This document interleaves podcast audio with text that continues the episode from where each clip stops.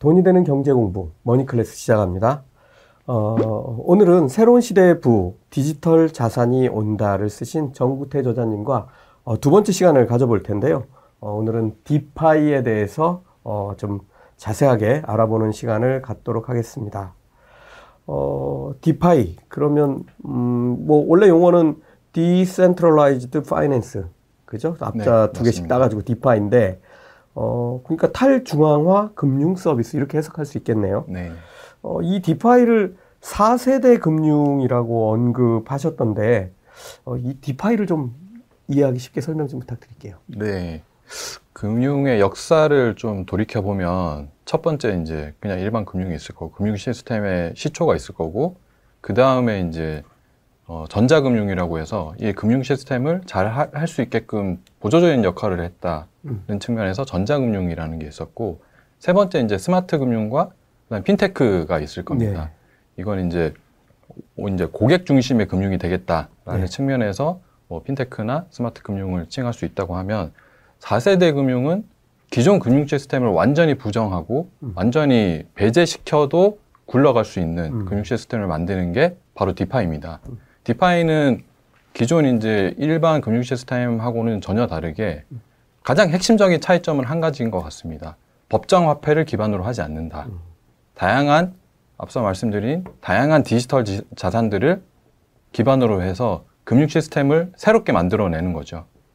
이게 이제 기존 금융 시스템과 가장 큰 차이점이라고 생각하시면 될 것 같습니다. 예, 그러니까 디파이는 기존의 중앙은행들이 발행한 화폐를 사용하지 않고 네. 어, 다양한 디지털 자산들을 어, 이 디파이에 포함시켜서 어, 활용하는 그런 금융이라고 이해할 수 있겠는데요. 네네. 네.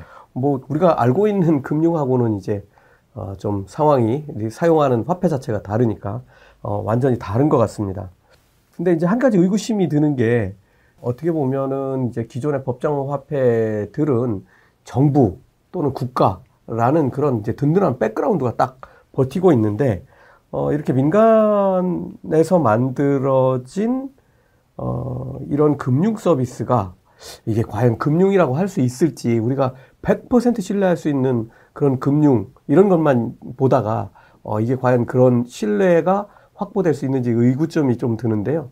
어, 어떻습니까?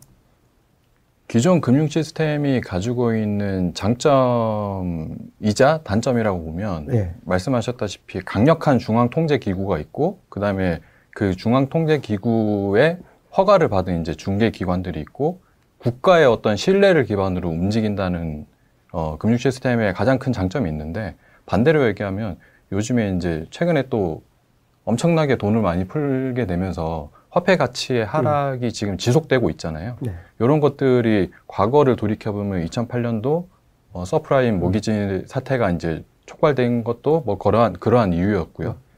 그런 것들을 이제는 앞으로 국가를 믿지 말고 음. 이제 프로그래밍 그러니까 컴퓨터 이런 코드를 믿자라는 측면에서 DeFi가 음. 생겨났다고 보시면 될 것 같습니다. 이 정부라는 거는 정치적인 측면에서 이게 그 원래 목적하던 바를 이루기 위해서 이제 다양한 수단을 이제 활용할 수 있는 건데 이 컴퓨터 코드 프로그래밍은 처음에 짜놓은 코드 그대로 그냥 음. 계속해서 자동화해서 이제 진행되게 되거든요. 그 자체가 이제 어, 이 생태계 안에서는 신뢰라는 것이죠. 음. 예. 어, 제가 책을 보다 보니까 어, 이제 앞으로는 DeFi가 금융 혁신을 주도하게 될 거다. 뭐 이런 내용들이, 어, 와, 어, 있는데, 어, 한편으로는 와닿기도 하지만 한편으로는 과연 가능한 일일까라는 의구심도 좀 들었습니다. 어, 이렇게 금융 혁신을 DeFi가 주도하게 될 것이라는 이유, 그게 좀 궁금합니다. 아, 저도 은행에서 이제 오랫동안 핀테크 사업을 했었습니다. 근데 핀테크 시장을 보면 이게 금융 시스템이 금, 그러니까 금융 서비스가 고객 중심으로 뭔가 관점의 변화가 이루어졌다는 측면에서는 핀테크도 분명히 의미가 있습니다. 하지만 금융 시스템에 종속될 수밖에 없는 핀테크의 어떤 숙명 같은 것이 있습니다. 단적인 예로 지금 여러분들 되게 많이 그 핀테크 서비스들 뭐 카카오페이라든지 토스라든지 뭐 네이버페이 많이 쓰고 계실 텐데 극단적으로 만약에 그 은행 시스템이 멈추게 되면 이 핀테크 서비스들도 같이 멈추게 됩니다. 음. 그리고 뭔가 장애가 생기면 똑같이 장애가 생기고요. 그런 측면에서 핀테크는 고객 입장에서 되게 어려운 금융을 쉽게 풀어내고 그 다음에 복잡한 금융을 조금 더 이용하기 간편하게 해, 해줬다고 한 반면에 이제 그 핀테크라는 거는 어, 종속적인 관계밖에 될 수 없었던 거죠. 하지만 이제 이 디파이라는 것은 금융 시스템을 기존의 금융 시스템을 죄다 배제하고서라도 이게 이제 자체적으로 생태계를 구현하고 운영될 수 있는 어, 자체 생태계를 만들게 된 겁니다. 이러다 보니까 이 양극단에 있는 어떻게 보면은 그 기존에 이제 중앙화된 시스템과 전혀 다른 시스, 그 금융 시스템이 굴러가는데 이런 이제 혁신적인 이, 이 속에서 이제 새로운 또 혁신들이 나타나게 되고 이런 혁신들이 기존 금융 시스템과 만나서 기존 금융 시스템이 생각지 못한 어떤 금융의 새로운 패러다임을 가져오게 될 것이라고 생각하, 생각해서 금융 혁신을 어, 가속화할 수 있다라고 판단하고 있습니다. 네, 그러니까 뭐 핀테크 같은 경우는 어, 뭐 사실 소비자 중심으로 어, 뭐 편의성부터 시작해서 여러 가지 기술 혁신들까지 담아내고는 있지만 결국은 기존에 가지고 있는 금융 시스템을 활용하는 거지 벗어날 수는 없는 그런 한계가 있는데 반해서 네, 디파이 같은 경우는 완전히 새로운 새로운 체제 어, 그 안에서 새로운 생태계가 만들어지고 그걸 활용하는 시스템이기 때문에 어, 전혀 다른 어, 새로운 금융 혁신을 주도할 가능성이 크다. 어, 이렇게 이해하면 되겠죠? 네네, 맞습니다. 어, 그래도 뭐, 이 저자님 보시기에 DeFi가 가지고 있는 한계들도 이렇게 명확하게 보일 텐데요. 어떤 한계들이 있습니까? 한계점도 분명히 존재합니다. DeFi도 지금 이제 만들어가는 단계이다 보니까 어, 여러 가지 다양한 이제 문제점들을 그 내포하고 있는데 첫 번째 이제 속도라든지 기존에 이제 중앙화된 금융 시스템보다 훨씬 좀 아. 이, 속도가 느리다. 그리고 뭐 두 번째는 이제 해킹의 위험이라든지 음. 초반에 이제 코드를 잘못 짜든지 네. 이 코드 짠 데를 이제 계속 움직이다 네. 보니까 초반에 이제 설계를 잘못했다든지 코드를 잘못 짰다든지 그런 이제 문제들이 생길 수 있고 뭐 그런 것들은 사실 기술 발전에 의해서 계속 개선돼 나갈 거라고 생각을 하는데 이제 가장 큰 이제 조금 한계점이나 문제점이라고 생각하면 이제 실제 실물 경제하고의 어떤 접점이 얼만큼 생길 수 있느냐라는 겁니다. 기존에 이제 금융 시스템은 금융 시스템을 이용하는 사람들은 저에다 이쪽 그 기존 금융 시스템 안에 다 음. 들어가 있는데 이런 혁신적인 아무리 혁신적인 시스템이라고 하더라도 실무 경제가 완전 동떨어진 상태에서 아니면 대중들과 어떤 대척점이 있는 관계에서 운영된다고 하면 전혀 이게 어, 효과가 없는 거죠. 음. 그런 측면에서 이런 것들을 이제 계속 만나게 하려는 이제 시도들이 나타나고 있고 속속들이 이제 그런 그 결과물도 나오고 있어서 아마 이제 빠른 속도로 이 전통 금융과 같이 만나게 되고 융합하는 시대가 올 거라고 생각합니다. 그 이제 어 요거 좀 어, 좀 다른 질문이 될 수도 있는데 네네. 어, 거꾸로 정부의 입장에서 이 디파이를 들여다보면 이게 정부가 계획하는 경제, 그 다음에 움직이는 여러 가지 실물 경제 시스템들, 이런 모든 것들에서 이렇게 벗어나 있는 거잖아요. 네. 하지만, 어, 지금 이제 디파이도 점점 이런 기존에 짜여진 경제 체제 안으로 이제 파고들 거 아닙니까? 근데 이걸 보고 있으면, 어, 중앙은행이나 정부에서 볼 때, 아, 저거를 제재하거나 관리 감독해야 될 필요성을 분명히 느낄 텐데, 이런 문제들 때문에 어, 사실은 우리가 이런 그, 뭐, 여러 가지 디지털 자산들에 투자하거나 하는 일들이 방해받거나, 어, 또는 자산 가치가 하락하거나 하는 그런 위험성들도 아직은 좀 있는 거죠. 네, 아무래도 지금 이제 그런 그 흐름들이 이제 나오는 상태이기 때문에 저희가 가지고 있는 자산의 모든 것을 거기다가 걸, 걸기보다는 음. 분명히 가능성이 있는 시장이니까 내 자산의 일부 포트폴리오는 그쪽에다가 넣는 게 좋겠다라고 음. 이제 생각하고 있는 거고요. 당연히 이런 디파이라든지 이런 가상자산, 그러니까 디지털 자산 시장은 국, 정부가 특히 싫어하는 시장이 음. 분명히 맞습니다. 네. 왜냐하면 어, 자신의 존재 자체를 지금 부정하고 그렇죠. 있는 거기 때문에 하지만 이것들이 계속 속속들이 일반 국민들이 사용하고 소비자들이 선택을 한다고 하면 이거를 계속 외면할 수는 없거든요. 음. 이거를 이제 뭐 트렌드라고 하는데 결국에는 이런 것들이 계속 전통 실물 시장으로 들어오면 결국에는 이 시장 자체가 커질 수밖에 없고 그러면 빠르게 선점하는 게 중요하다라는 말씀을 드리고 싶습니다. 네. 어, 이렇게 이제 그 디지털 자산들에 대한 민간에서의 관심, 그리고 투자자들의 관심도 올라가고 있고, 뭐 심지어는 이제 세계적인 은행들, 뭐 이런 데들도 관심을 갖고 있고, 뭐 특히 테슬라 같은 회사들은 어, 뭐 아주 오래전부터 이런 뭐 비트코인과 같은 디지털 자산에 관심을 가져왔는데, 어, 지금은 이제 국가도, 어, 뭐 이런 디지털 세계에서 뭐 벗어날 수 없으니까요.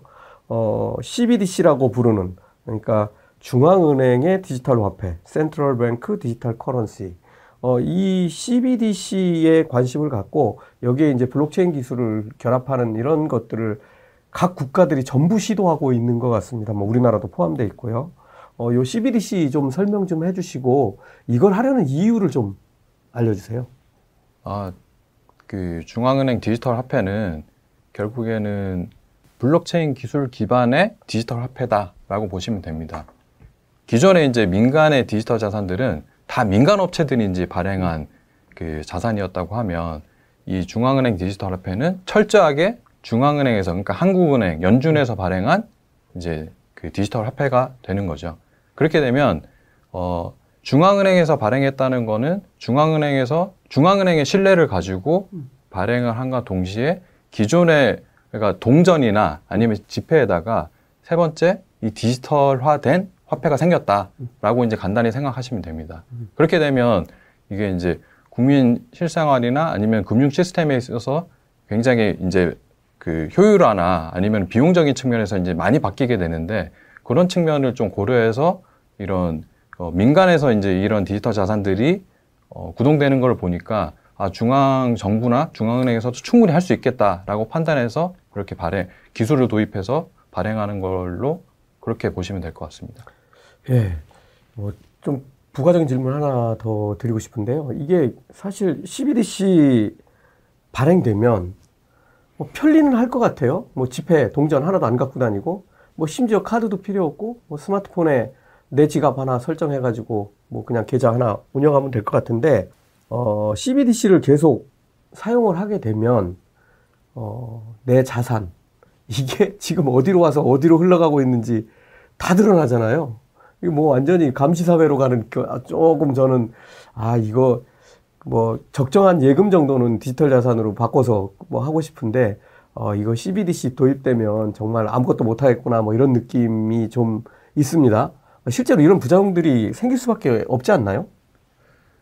이미 대표님을 비롯해서 네. 저희 같은 일반 직장인들 아니면 금융생활을 하는 사람들의 모든 금융 데이터를 다 보려면 볼 수 있습니다. 정부에서는 네, 네. 이미 이미 많이 디지털화되고 전자화됐기 때문에 근데 아직까지 이제 그극 예, 그러니까 뭐 예를 들어 한 만 원 이하의 소액 같은 경우에는 아직도 이제 현금을 많이 쓰고 있기 때문에 그런 것들은 아마 어, 더 많은 이제 기존에 쓰던 것보다 훨씬 더 금액은 적지만 데이터량은 훨씬 더 많아질 것 같고요. 예. 아니면 극단적으로 큰 금액들, 그거 이제 지하 자금이나 아니면 불법 자금 같은 것들은 이제 더 이상 이제 좀 음. 어, 설 자리가 이제 되게 애매하게 될 것 같고 그런 면들을 이제 어, 국가에서는 좀 더 통제하고 관리 감독하기 위해서 어, 이런 디지털 화폐를 통해서 데이터를 쌓고 그 다음에 활용하는데 이제 많은 그 도움을 받을 수 있을 것 같은데 반면에 이제 또 국민들은 이제 그런 걱정들을 하고 계시죠.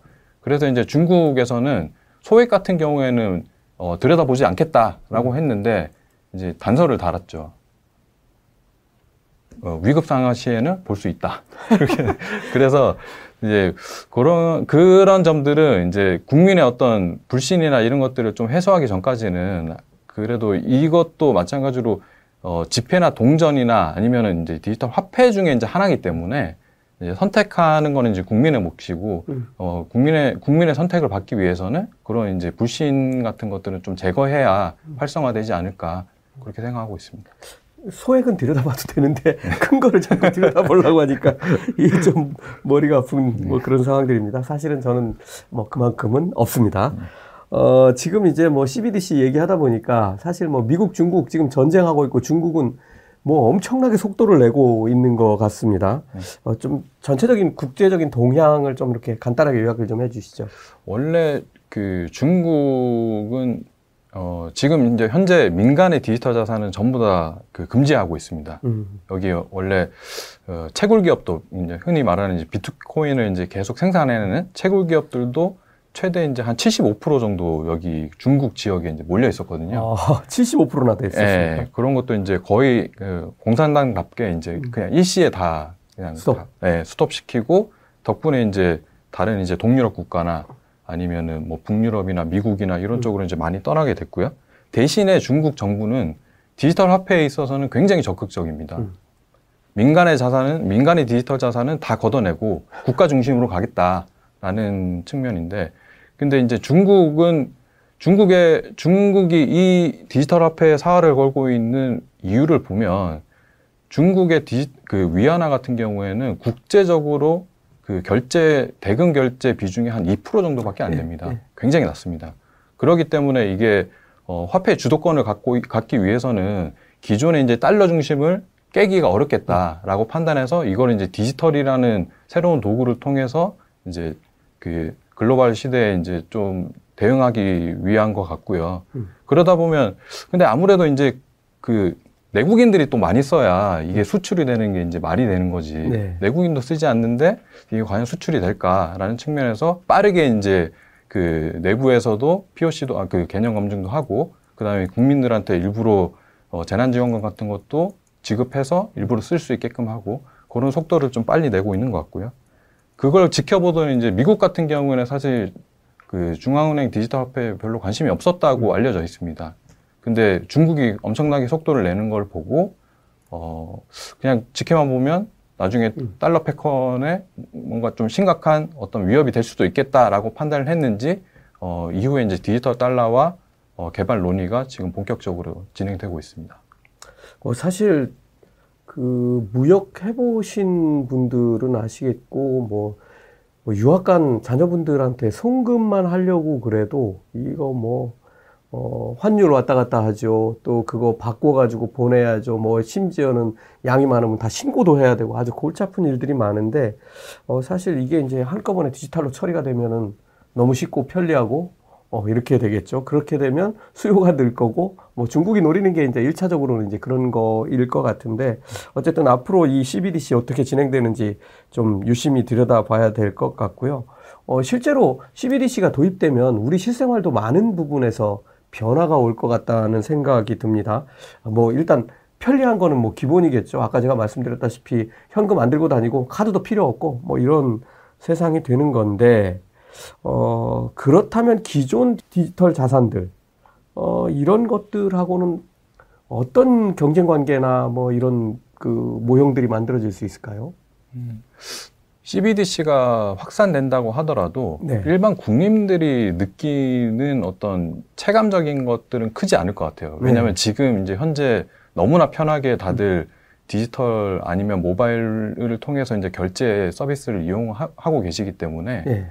그런 측면에서는 이제 크게 달라지는 거 없을 것 같고 대신에 이제 어 지금은 음 제가 어떤 그 모바일 앱을 쓰던 간에 그 가맹점에서 그러니까 그 해당 기업이 가맹한 곳에서만 이 그 어떻게 보면 이 캐시 선물 전자지급 수단을 음. 이제 법적 용어는 선물 전자지급 네. 수단인데 네. 그런 것들을 쓸 수 있는데 이제 CBDC가 도입되게 되면 전국의 이제 모든 가맹점들은 음. 다 받아야 되는 거죠. 네.